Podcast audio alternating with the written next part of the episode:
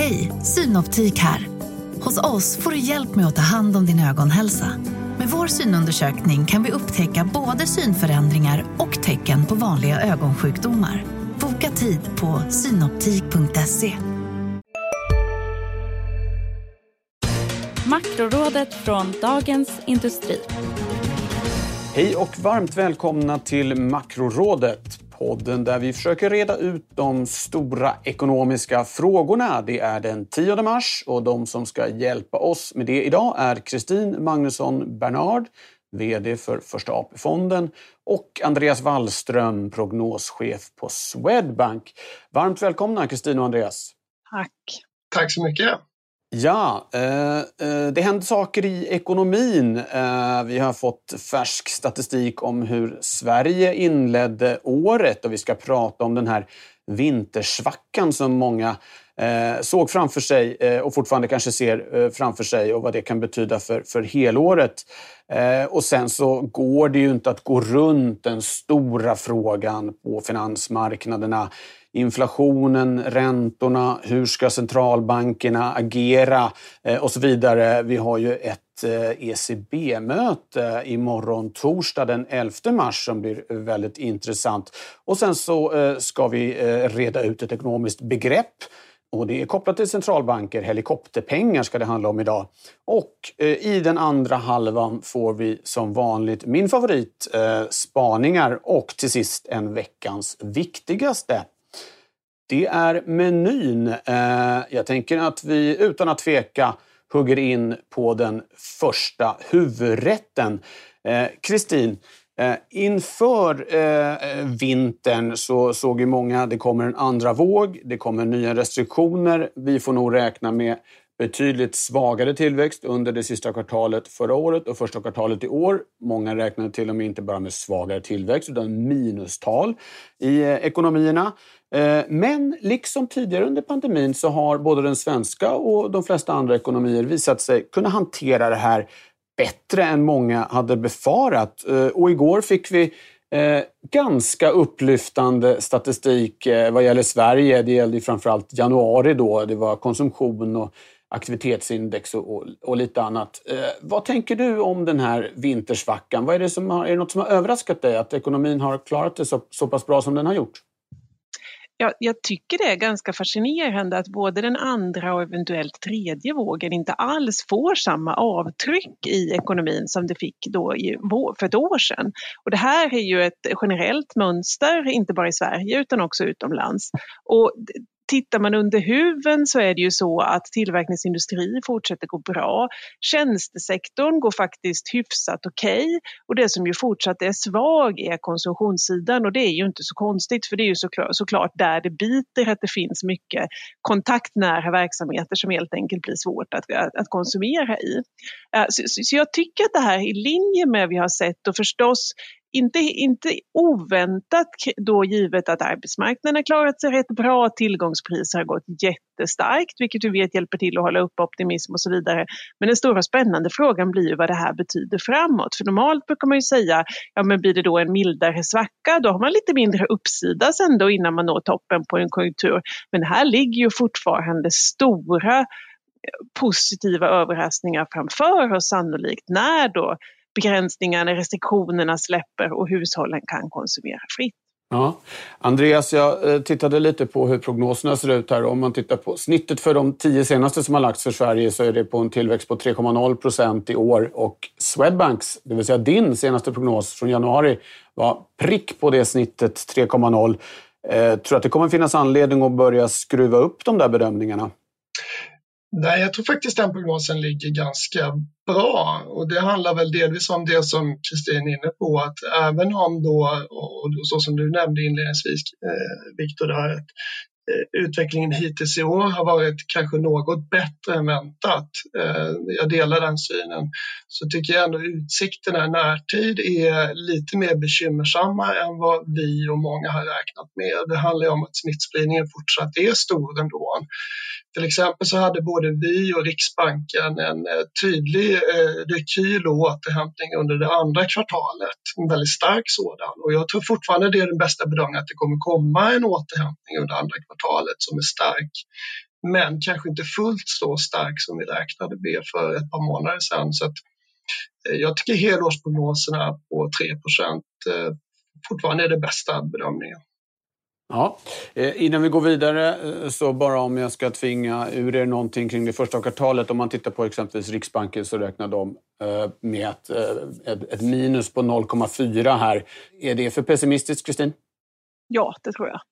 Jag sticker ut hakan här och säger att jag tror att tillväxten kommer hinna över 3% på årsbasis. Och eh, för 3% vore ju ett gott men inte extraordinärt konjunkturår i Sverige. Och jag tror att när vi nu ser både amerikansk ekonomi gå jättestarkt men också andra delar av världen överraska uppåt så tror jag att det finns mer uppsida framåt. Men å andra sidan är det som vanligt att vi kommer inte ha de hårda siffrorna förrän senare så har man fel så kommer det dröja ett tag innan alla vet om det. Det kan ju vara skönt.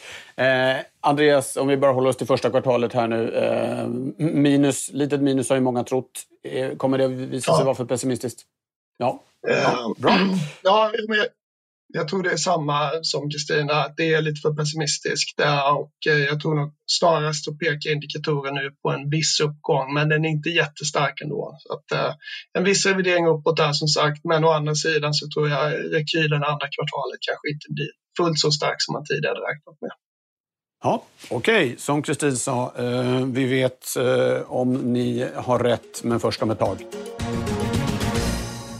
En faktor i det här är ju det som händer på räntemarknaderna. Det är en oro som finns framförallt i USA, det har vi varit inne på i podden här ganska mycket. Att inflationen ska dra iväg, Fed ska se sig tvingad att höja räntorna och så ska det plötsligt vändas in i en recession istället. Inte minst mot bakgrund av det här enorma stimulanspaketet som nu håller på att gå igenom i, i kongressen. Att det ska bli för högt tryck i ekonomin helt enkelt. Och där är ju en nyckelfaktor hur centralbankerna Eh, ska se eh, på, på det här. Hur högt upp ska de våga släppa de nominella eh, räntorna? och det är lite olika förutsättningar för ECB som ju verkar i euroområdet på vår sida Atlanten och Federal Reserve då i USA. Kristin, om vi börjar med ECB där du faktiskt har jobbat. hur tror du att de ser på det här? Det har varit lite motstridiga signaler. Många har verbalt pratat om att det är viktigt med, med gynnsamma finansiella förhållanden och så vidare. Å andra sidan, tittar man på hur ECB har agerat så har de faktiskt minskat lite på sina obligationsköp inom ramen för det här pandemiprogrammet eh, PEP. Eh, inte helt lättolkat eh, just nu kan jag tycka minst sagt lite eh, dimmigt får man väl säga och jag tror att en del av det här beror på hur Christine Lagarde försöker driva arbetet i ledningen på ECB. Hon vill gärna att alla ska stå bakom beslutet, besluten på ett helt annat sätt än vad Mario Draghi gjorde. Men det gör också att det blir, det blir ganska förvirrat och det är många som är ute och pratar. Det har varit oklart, bryr man sig om hur snabbt räntorna går upp? Bryr man sig framförallt om andra delar, andra typer av finansieringskostnader då till exempel eh, för att låna eh, eller bryr man sig om spridningen mellan olika länder? Och det här gör ju också förstås att marknaden undrar vad exakt är det ni tittar på? För en återkommande fras har varit då We are monitoring developments closely. Vi tittar noggrant på det här. Men, men, men på vad säger marknaden då?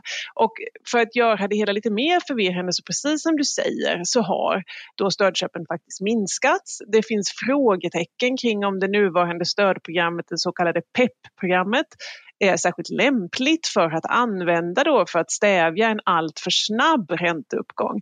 Så att det blir en kommunikativ balansgång för Christine Lagarde imorgon när hon vill förstås välkomna en sund återhämtning och samtidigt säga att räntemarknaden inte får springa iväg för snabbt.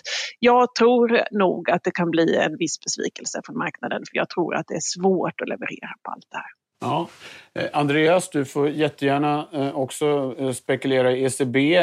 Men sen så måste vi också gå över till Federal Reserve då och titta på hur högt upp man kan tänka sig att Fed vill släppa de långa räntorna. Börja i vilken ände du vill. Mm. Eh, jag kan fånga båda centralbankerna där. Eh, I allmänhet så tror jag man ska tänka att både Fed och ECB eh, en orsak till att de båda har varit ganska coola med den ränteuppgång som hittills har varit är att fortfarande så är räntenivån väldigt låg.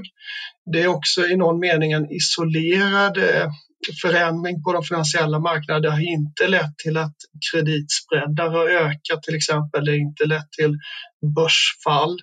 Så att på något vis så den uppgång som har varit den har liksom inte hittills äventyrat den realekonomiska återhämtningen då som alla för, ser framför sig nu. Och det har ju heller inte äventyrat inflationsutsikterna då. Eh, och så länge det inte gör det, då tror jag att både Fed och ECB kommer vara ganska coola med det och kunna låta då räntorna fortsätta stiga.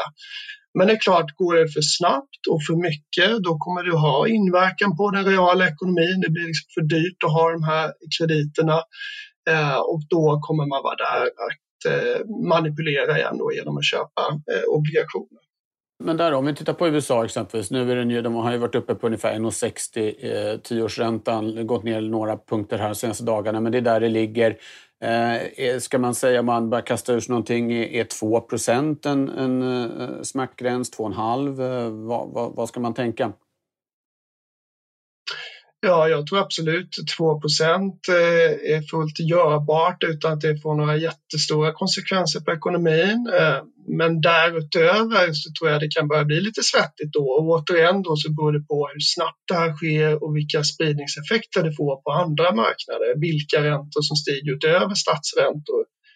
Så det, det, det, är svårt, tyvärr då så är det svårt att säga någon så här entydig gräns för vad som är acceptabelt och inte. Det beror på. Ja. Ja, ja så det börjar. Kristin, eh, vågar du dig på att sätta... Du pratade ju också om att eh, det lite beror på hastigheten och eh, hur, hur andra räntor beter sig och sådär. Men skulle du våga dig på att sätta någon, eh, någon räntegräns, så att säga? Jag, jag tror det som händer är att ofta vissa siffror blir fokuspunkter i marknaden och nu hör man väldigt ofta men 2 då börjar det bli jobbigt för aktiemarknaden. Och antingen det är korrekt eller inte så blir det där då eh, någonting som alla håller ögonen på och som i sig driver dynamiken. Så då är ju förstås frågan, ja men vad menar man med jobbigt för aktiemarknaden? För att vissa typer av bolag, tillväxtbolag framförallt, det är klart det blir jobbigt med en ränteuppgång men behöver det i sig då betyda betyda att för att det blir jobbigare så är det någonting igen då som äventyrar återhämtningen och hur reagerar man på den dynamiken? Så det, det är en slags psykologiska, jag ska inte säga katt och lek men ändå någon slags så att säga tafattlek här som, som lever lite sitt eget liv. Och, och då blir just sådana här fokuspunkter vid siffror korrekta eller inte viktiga. Så jag tror att 2% räntor, där kan vi nog förvänta oss att det kommer hända en del. Kan det rent av vara så, med tanke på den diskussionen som har varit de senaste åren, att centralbankerna är liksom i händerna på, på börserna och, och reagerar för mycket på det. Skulle ett drömscenario eh, vara kanske att vi just får en, en sättning på börsen av ränteuppgången men att centralbankerna ser att i den, i den viktiga delen av ekonomin, den riktiga delen av ekonomin, sysselsättning eh, och så vidare påverkar inte så mycket så man liksom både kan statuera lite exempel och låta börserna falla utan att det har några, om det då inte har några jätteeffekter på den, på, på den, på den reala ekonomin. Är det, vore det liksom ett drömläge, Andreas? Eh, det vore i varje fall ett fullt realistiskt scenario, eh, tycker jag. Men det är såklart så är det ju så också att eh, ett börsfall skulle ju ha realekonomiska konsekvenser, men de behöver ja, inte vara så stora det är den, då. Så att, det är den lilla nackdelen, ja. ja. Det är den lilla nackdelen. Så, så att, men jag tror absolut att egentligen så, så är ju centralbank också bekymrade över den snabba uppgång vi har haft på börserna de senaste åren. Så att jag, jag tror inte de kommer Ehm, de kommer kunna acceptera en viss nedgång så länge det inte då återigen då äventyrar deras liksom egentliga mandat som handlar om inflationen eh, och att få upp sysselsättningen i USA också. Då. Men apropå ECB så tror jag man ska hålla koll på italienska statsräntor. Jag tror det är det som är det viktiga för ECB. Det som har hänt hittills är att räntor i Europa generellt sett har gått upp lite, inte lika mycket som i USA, men att spreadarna har ju inte ökat egentligen. Men kommer italienska statsräntor upp för mycket, då kommer vi få en förnyad oro för att om det här är liksom eh, långsiktigt hållbara offentliga finanser i Italien eller inte. Det kan bli en viss oro som faktiskt då ECB måste upp på banan då och försöka då stänga igen de där kreditspreadarna igen. Ja, så du skulle säga och, att ränteskillnaderna där är det centrala? Ja, Ja. Förlåt Kristin, du vill in? Ja, men på, på det kommer ju också att återhämtningen som vanligt går i olika takt. Och tittar vi då till exempel OECD var ute med nya prognoser igår, då ser vi att Tyvärr är det som vanligt även inom, inom euroområdet, det svagare som helhet jämfört med USA till exempel, men inom euroområdet är det också skillnader. Och det gör ju då, alltså får man en kombination av svagare tillväxt i det man brukade kalla periferin tillsammans då med högre räntor så blir det en jobbig mix att hantera. Då är vi tillbaka i den gamla diskussionen, vad är egentligen ett optimalt valutaområde? eh, som ju fördes flitigt för 30 år sedan ungefär inför ECBs bildande. Eh, eller förlåt, euroområdets eh, bildande. Just det, eh, och då eh, avslutar vi där, men vi måste ju bara konstatera att, då, att när du nämner Italien där så är det ju lite kittlande, Andreas, att den förre ECB-chefen Mario Draghi numera är premiärminister i Italien. En liten extra krydda kan man väl säga. Nu eh, ska vi ta itu med begreppet. Eh, vi försöker ju varje gång i det här programmet att eh, eh reda ut ett centralt ekonomiskt begrepp som dyker upp i både tidningen och eh, på andra håll eh, i debatten. Och Andreas, det är du den här gången och du ska en gång för alla sätta ner foten kring helikopterpengar. Det slängs ju runt lite grann, det uttrycket. Eh, men nu ska du få berätta för oss alla, vad är det egentligen? Ja, och det är jag ju väldigt tacksam för att jag får göra. Det används ju lite slappt eh, kan man minst sagt säga. Ofta så används det numera då eh, egentligen bara som generella stimulanser ut mot hushållen, till exempel checkar i USA. Det kallar man ofta då helikopterpengar. Eh, men det har ju egentligen ingenting med den åtminstone historiska betydelsen av helikopterpengar att göra. Eh, för det handlar ju om helikoptrar då, det har man ju på namnet. Än så länge så är det ju ingen som har sett några helikoptrar där ute som skickar ut pengar till folket. Eh, så att det viktiga med helikopterpengar det är just att det är centralbankerna då som har de här sedelpressarna Eh, ursprungstanken var ju från Friedman på 60-talet att eh, när allting eh, kraschar ihop eh, och ingenting funkar så kan centralbankerna ändå alltid trycka de där sedlarna, skicka upp dem med helikoptrar och sen sprida ut i landet till folket som då kan plocka upp pengarna och spendera. Och det där kommer till slut leda till inflation. Eh, räcker det inte så kan man göra det igen och med tillräckligt många helikopterdrops så kommer det komma ut så mycket pengar i ekonomin eh, så att det till slut leder till inflation.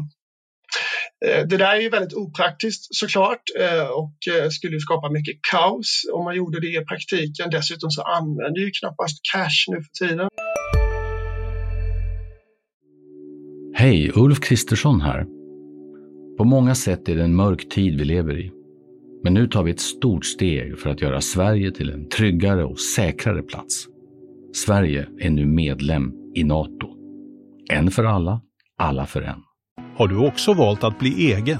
Då är det viktigt att skaffa en bra företagsförsäkring. Hos oss är alla småföretag stora och inga frågor för små. Swedeas företagsförsäkring är anpassad för mindre företag och täcker även sånt som din hemförsäkring inte täcker. Gå in på swedea.se företag och jämför själv.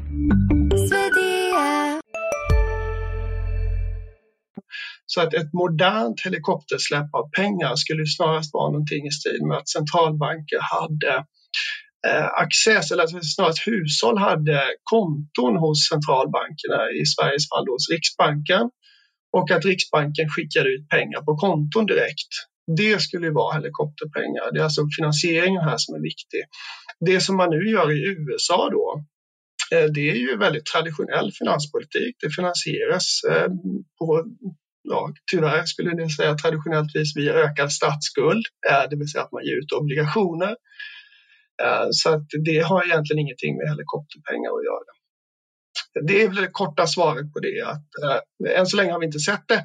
Däremot så kan man säga, om man ska komplicera det lite, så på ett sätt så kan man säga att det här är lite bara eh, snack. Va? För att det som händer är ju att även om då det är just nu regeringen som finansierar det här via ökad skuld och, och ger ut obligationer. De här obligationerna köps ju sedan i stor utsträckning upp av centralbankerna.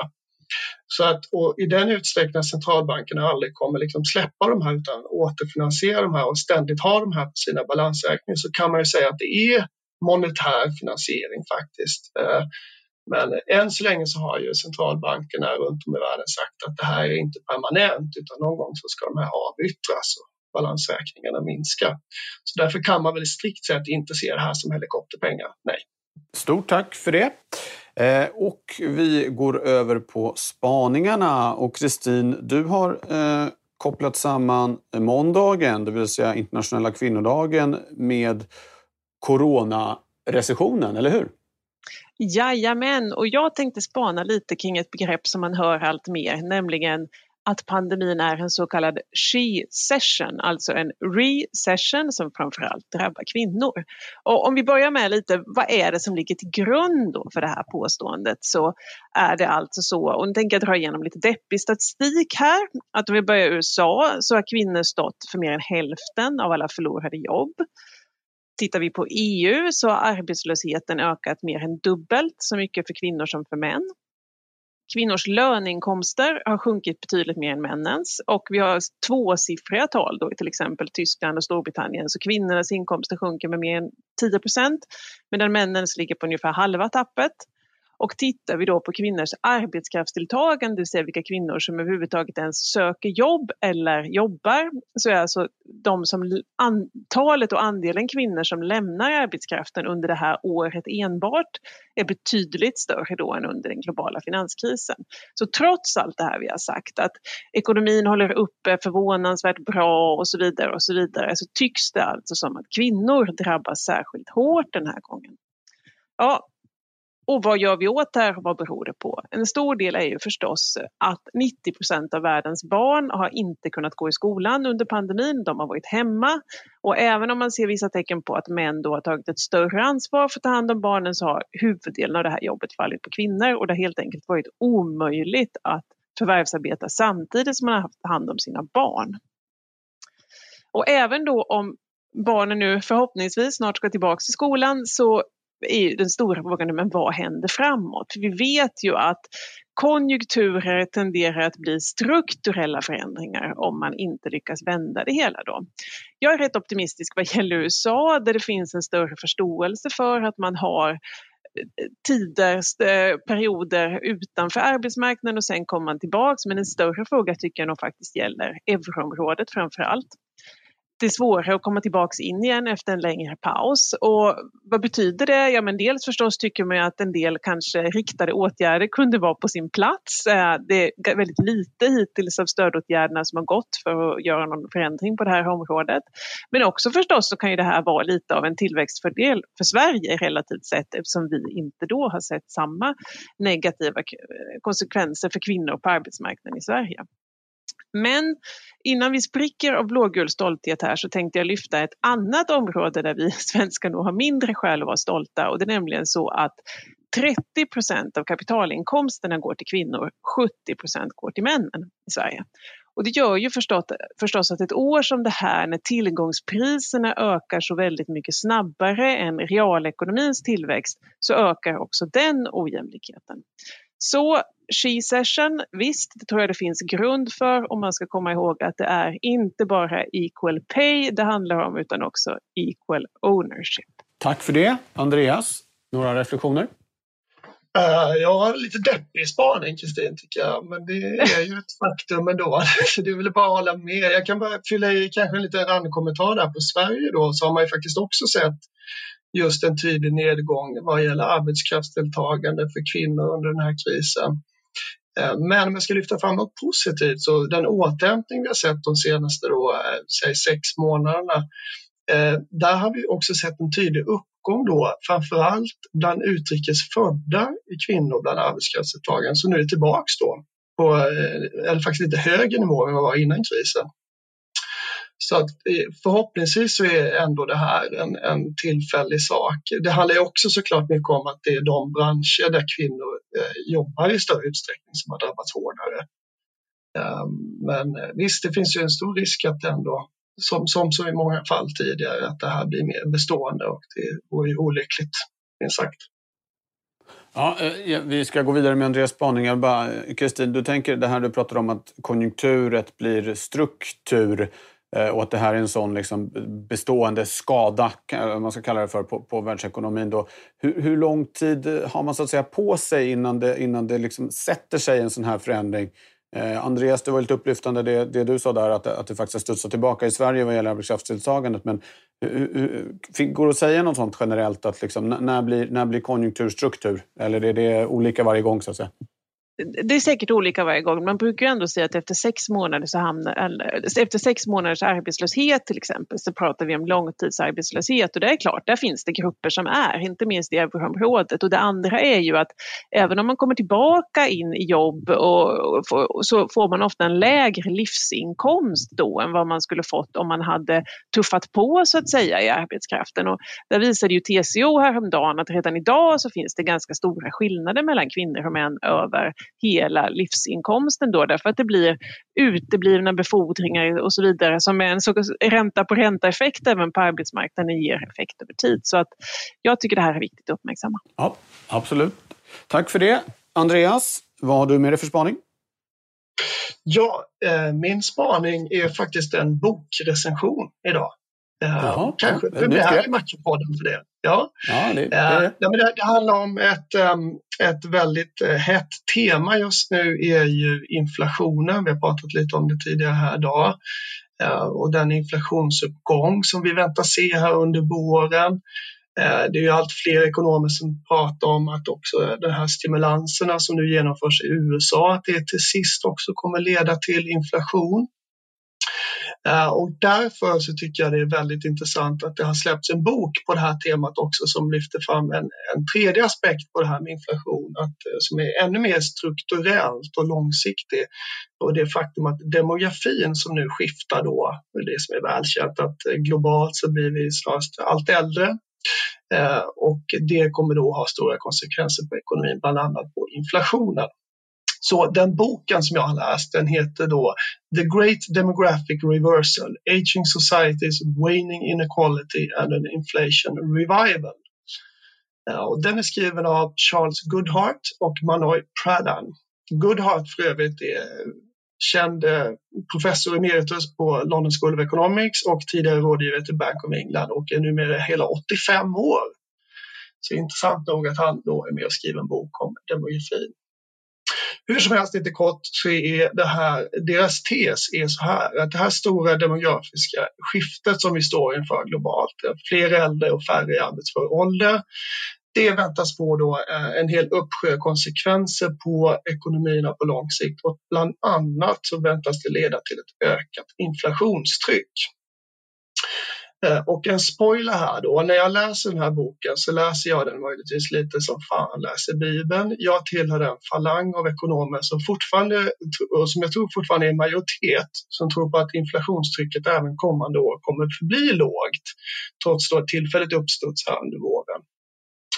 Eh, och jag kan säga att jag har inte faktiskt då omvärderat min syn eh, på inflationen efter att ha läst den här boken. Då. Men jag får gå igenom då... Eh, Dålig recension alltså? Ja, men det är lite taskigt kanske. Men på något ja, vis, det kan, ja, okay. det kan ju vara så att jag på något vis är för trögrörlig i min hjärna också, eller hur? Det behöver inte vara... Det ja, det, den möjligheten måste vi alltid hålla öppen. Ja. eller det finns en sån risk. Ja. Men hur som helst, man kan beskriva mekanismen här som de tänker sig då lite kort. Det är helt enkelt att den nedåttryck på inflationen som vi har sett de senaste decennierna i världen då, den beror väldigt mycket på Kinas entré då på världsmarknaden och tillgången till deras kraftigt ökade arbetskraftsutbud. Det här ökade utbudet på arbetskraft, det har lett till ett nedåtpress på löner och som i sin tur har lett till ett nedåttryck då på inflationen. Och då, då när denna demografiska trend nu vänder eh, så om befolkningen i arbetsför ålder i Kina minskar så kommer det här dämpa utbudet på arbetskraft globalt vilket då kommer driva upp priset på arbete, det vill säga lön och därmed leda till stigande inflation. Eh, intressant nog så kan man säga, när, när väntas den här effekten då? Ja, de, de skrev den här boken mestadels 2019 men har faktiskt uppdaterat den då med eh, pandemi, eh, eh potentiella pandemieffekter. Eh, när de skrev den då så tänkte de att det här kommer ske inom de närmsta fem åren. Och det de säger med pandemin det är att de, den här krisen har snart påskyndat denna effekt. Eh, de tänker sig då att Kina blir ännu mer inåtblickande och inte kommer bidra lika mycket till globalisering längre. Så att snarast inom några år då så kommer vi få en sån här eh, uppåttryck på inflationen. Då. Och så i grunden handlar det om att vi kommer få gå bort ifrån den här, liksom, eh, ett skäl till att det har haft ett lågt lönetryck i västvärlden handlar om att arbetstagarnas makt eh, har minskat eh, under ett antal decennier. Och de ser framför sig en återgång här då helt enkelt, där arbetstagaren får allt större makt och därmed bättre förhandlingsläge och högre löner. Eh, och också då för övrigt eh, minskad ojämlikhet är också en konsekvens av det här demografiska skiftet. Då. Men jag, jag, tycker man kan liksom, eh, hitta en del invändningar mot den här tesen. Då. Och jag har tre stycken saker som jag tror är viktiga då, som man inte liksom, diskuterar tillräckligt mycket eller inte alls. Dels så tror jag man underskattar effekten av global konkurrens på inflation. Eh, det är fortfarande så, även om det finns tendenser till att liksom, vissa politiker vill dra tillbaks eh, handel och sådär så, så den stora bilden är att vi kommer fortsätta handla mycket varandra och det här kommer då hålla ner prispressen helt enkelt, eller hålla uppe prispressen. Dessutom så tror jag att man underskattar effekten av automatiseringen. Eh, den pågår ju fortfarande trots allt och är ju även om liksom då eh, konkurrensen på arbetskraft eh, kanske kommer öka då med minskat arbetsutbud så kvarstår ju fortfarande den här konkurrensen mot maskinen så att säga. Så därför tror inte jag riktigt på att den här återgången till att arbetstagarna helt plötsligt skulle få så stor makt igen.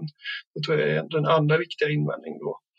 Och den sista invändningen, och så kanske är den viktigaste då, det är även om demografin har den här effekten på inflationen, så hur stor är den här effekten egentligen? Hur viktig är den? Är den liksom ens av praktisk betydelse? Och här tycker jag man lämnas åt sitt öde lite. Man får liksom ingen känsla för hur stor den här är.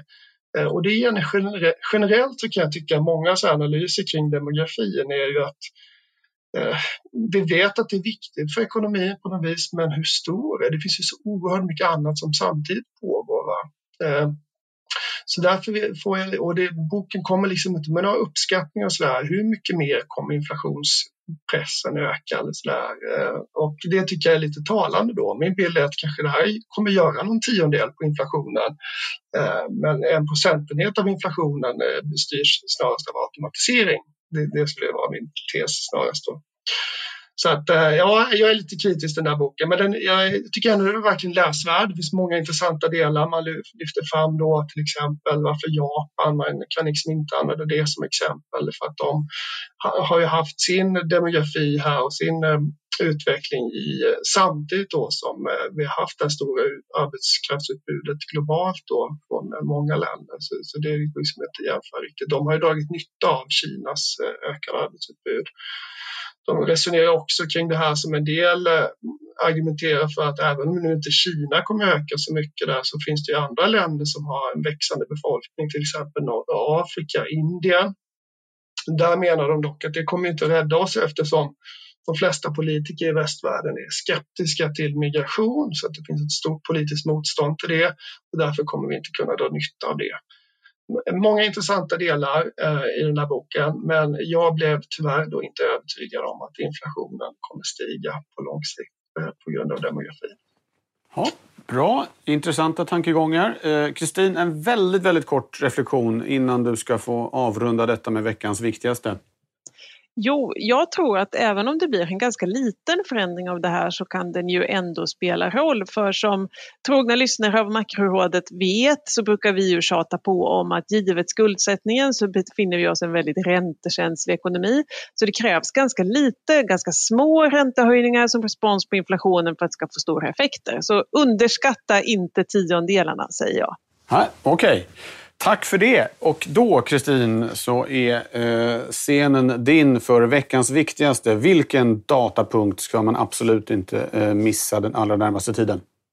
Vi har ju redan pratat en hel del om ECB imorgon så jag tänkte inte nämna mer om det utan jag blickar framåt till 17 mars när det blir penningpolitiskt besked från Federal Reserve. Innan dess kan det bli lite hicka på vägen eh, för diverse inflationssiffror men det tror jag marknaden tar sig igenom. Bra!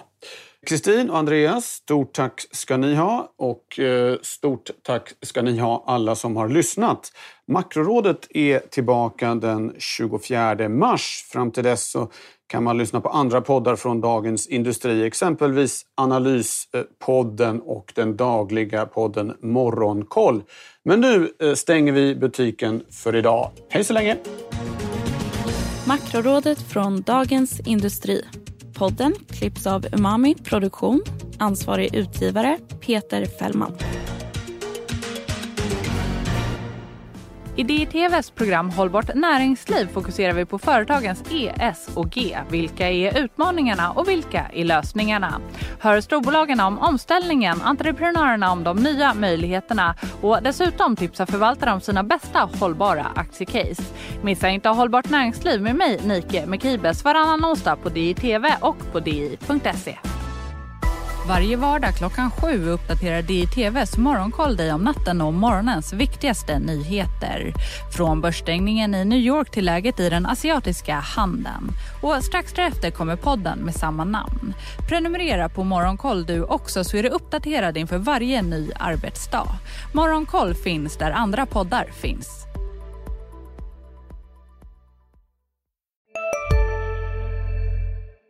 Hej, Susanne Axel här. När du gör som jag och listar dig på en av Krys vårdcentraler får du en fast läkarkontakt som kan din sjukdomshistoria. Du får träffa erfarna specialister, tillgång till lättakuten och så kan du chatta med vårdpersonalen. Så gör ditt viktigaste val idag, lista dig hos Kry. Redo för sportlovets bästa deal? Ta med familjen och njut av en Big Mac, McFeast eller Cooper Cheese och Company plus en valfri Happy Meal för bara 100 kronor. Happy Sportlovs deal, bara på McDonalds.